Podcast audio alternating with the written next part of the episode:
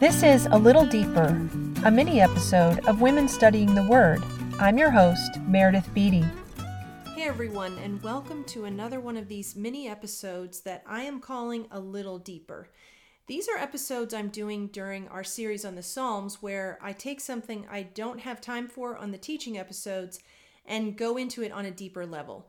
They're meant to be quick but helpful ways to maybe answer a question from what we've been studying or camp out on a topic I particularly want to highlight, and that is the case for today's episode. Last time we studied Psalms 42 and 43, and the key verse in those Psalms was this Why are you cast down, O my soul, and why are you in turmoil within me? Hope in God, for I shall again praise him, my salvation and my God. That verse comes up three times in these lament Psalms.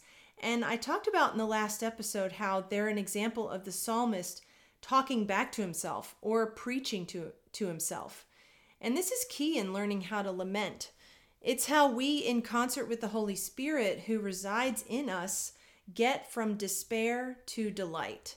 Really, how we get from complaining about our circumstances to praising God in the midst of our circumstances. And I want to take the next few minutes to go deeper on this topic of preaching to yourself. Now, I did not come up with this concept.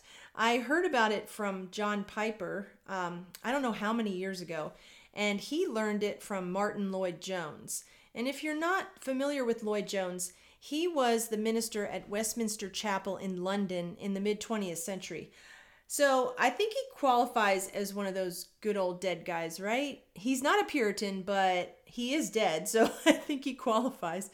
But anyway, he was a doctor before he became a minister, and that really gave him a special kind of insight into people's not just their physical health, but their mental and spiritual health. And he wrote a book called Spiritual Depression and devotes the first chapter of the book to this repeated refrain in Psalms 42 and 43. In the first chapter, he diagnoses the problem of spiritual depression, how many believers suffer from a certain unhappiness, a kind of disquiet or lack of ease, a tension, really a general troubled state of their souls. He's concerned for these people. He doesn't think they aren't Christians, but he sees that many of them just don't know how to dislodge themselves from this sad condition, this spiritual depression.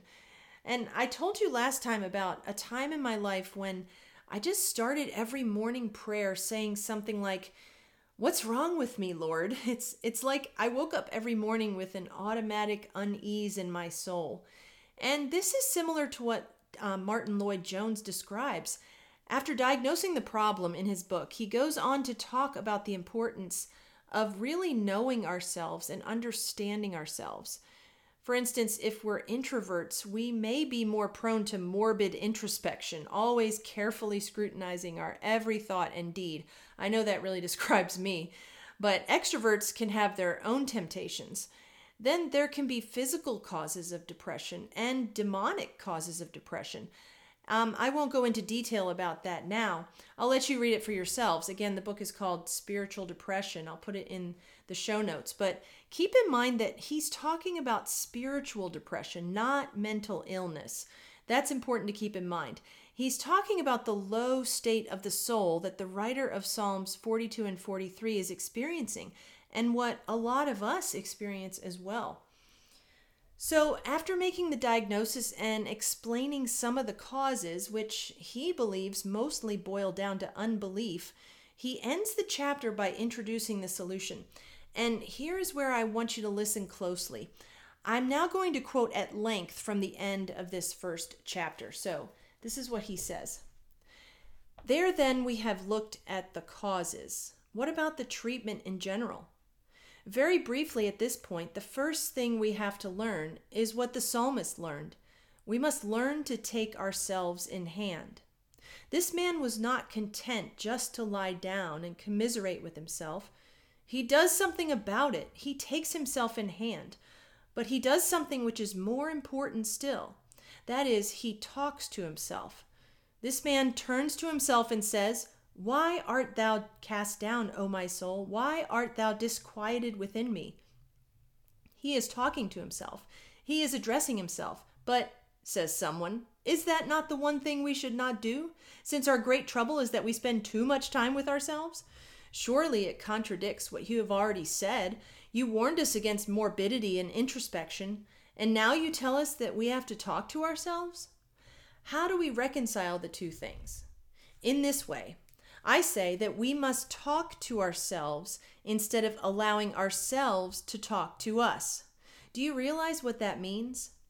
I suggest that the main trouble in this whole matter of spiritual depression, in a sense, is this that we allow ourself to talk to us instead of talking to ourself. Am I just trying to be deliberately paradoxical? Far from it. This is the very essence of wisdom in this matter. Have you realized that most of your unhappiness in life is due to the fact that you are listening to yourself instead of talking to yourself? Take those thoughts that come to you the moment you wake up in the morning. You have not originated them, but they start talking to you. They bring back the problems of yesterday, etc.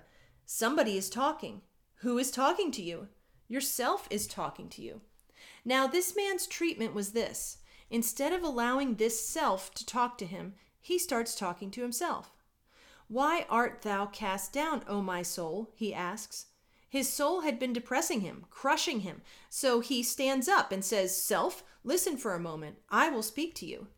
Do you know what I mean? If you do not, you have had but little experience. And Lloyd Jones is he's I'm still quoting from Lloyd Jones. He says, "The main art in the matter of spiritual living is to know how to handle yourself. You have to take yourself in hand. You have to address yourself, preach to yourself, question yourself. You must say to your soul, Why art thou cast down? What business have you to be disquieted? You must turn on yourself, upbraid yourself, condemn yourself, exhort yourself, and say to yourself, Hope thou in God, instead of muttering in this depressed, unhappy way. And then you must go on to remind yourself of God, who God is, and what God is, and what God has done and what God has pledged himself to do. Then, having done that, end on this great note. Defy yourself and defy other people and defy the devil and the whole world and say with this man, I shall yet praise him for the help of his countenance, who is also the health of my countenance and my God. That is the essence of the treatment in a nutshell. So that was from the end of the first chapter of Lloyd Jones's book called Spiritual Depression. And I think the key sentences for me in this long quote are these. I suggest that the main trouble in this whole matter of spiritual depression, in a sense, is this that we allow ourself to talk to us instead of talking to ourself. And the main art in the matter of spiritual living is to know how to handle yourself. You have to take yourself in hand. You have to address yourself, preach to yourself, question yourself. Lloyd Jones and John Piper gave me the understanding that I could address my own soul and talk back to myself. What I've heard speaker and author Catherine Wolf call getting bossy with your soul. I didn't have to be a passive recipient of these thoughts that came into my head. I could talk back and preach to myself the truth of the promises of God. And this is so helpful, y'all. I can't tell you. When you understand this and start practicing this habit of preaching to yourself the truth about God and what He has promised, this will do wonders for your soul, for your disposition. One way I do it is by memorizing Psalms. I know I've talked about memorizing scripture before, but having some key Psalms memorized can really help. Especially, it helps me as I go to bed or when I wake up in the morning. Now, I used to wake up and thoughts would start flooding into my mind from somewhere, just like Lloyd Jones was talking about in the book. Or maybe I had a bad dream and I couldn't get it out of my head and my day was it was threatening to ruin the start of my day. But now I can just pull up a psalm and as I start reviewing it, the scripture starts counseling my heart and renewing my mind. So I really highly recommend memorizing Psalms and memorizing any scripture. But what is the most important truth in the Bible you can preach to yourself? What did the psalmist only see dimly, but we see clearly? It's the gospel. It's the truth of how God graciously gave us his Son so that we might be reconciled to him and become heirs of eternal life. Let me end by quoting what John Piper says about this practice of preaching to, your, to ourselves, more specifically, preaching the gospel to ourselves. He starts by reading the same Lloyd Jones quote I just read to you, but then he relates it to Romans 8 and the gospel. And he says this this is John Piper speaking. So here we are on this side of the cross. Jesus has come. How would you preach to yourself now? You preach the gospel to yourself. It goes like this Listen, self. Listen up, Piper. If God is for you, who can be against you, self? He who did not spare his own son, but gave him up for you, self, will he not with him freely give us all things? Who shall bring any charge against you, God's elect? It's God who justifies self. No, it's Jesus who died. Yes, who was raised. He's at the right hand of God, and he intercedes for you, self. What can separate you, self, from the love of God? If there's ever a reason for memorizing Romans 8, it's to turn it into self preaching, to preach to yourself, because those words are dynamite for deliverance from a hundred circumstances. So learn to preach to yourself. Yes and amen. I agree with Piper. I'm going to put um, a link to um, a YouTube link to what he just said and more in the in the show notes, so you can watch it for yourself because Piper is his delivery is a lot better than mine.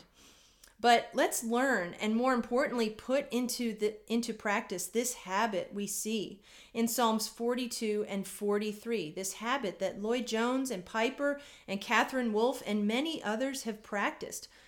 Let's memorize scripture, Psalms 42 and 43, Romans 8, and more, whatever we need to preach the precious promises of God to ourselves. In any and every situation, whatever the need of our souls, the truth of who God is and what He has done for us, what He promises to do for us, will be powerful medicine for our souls.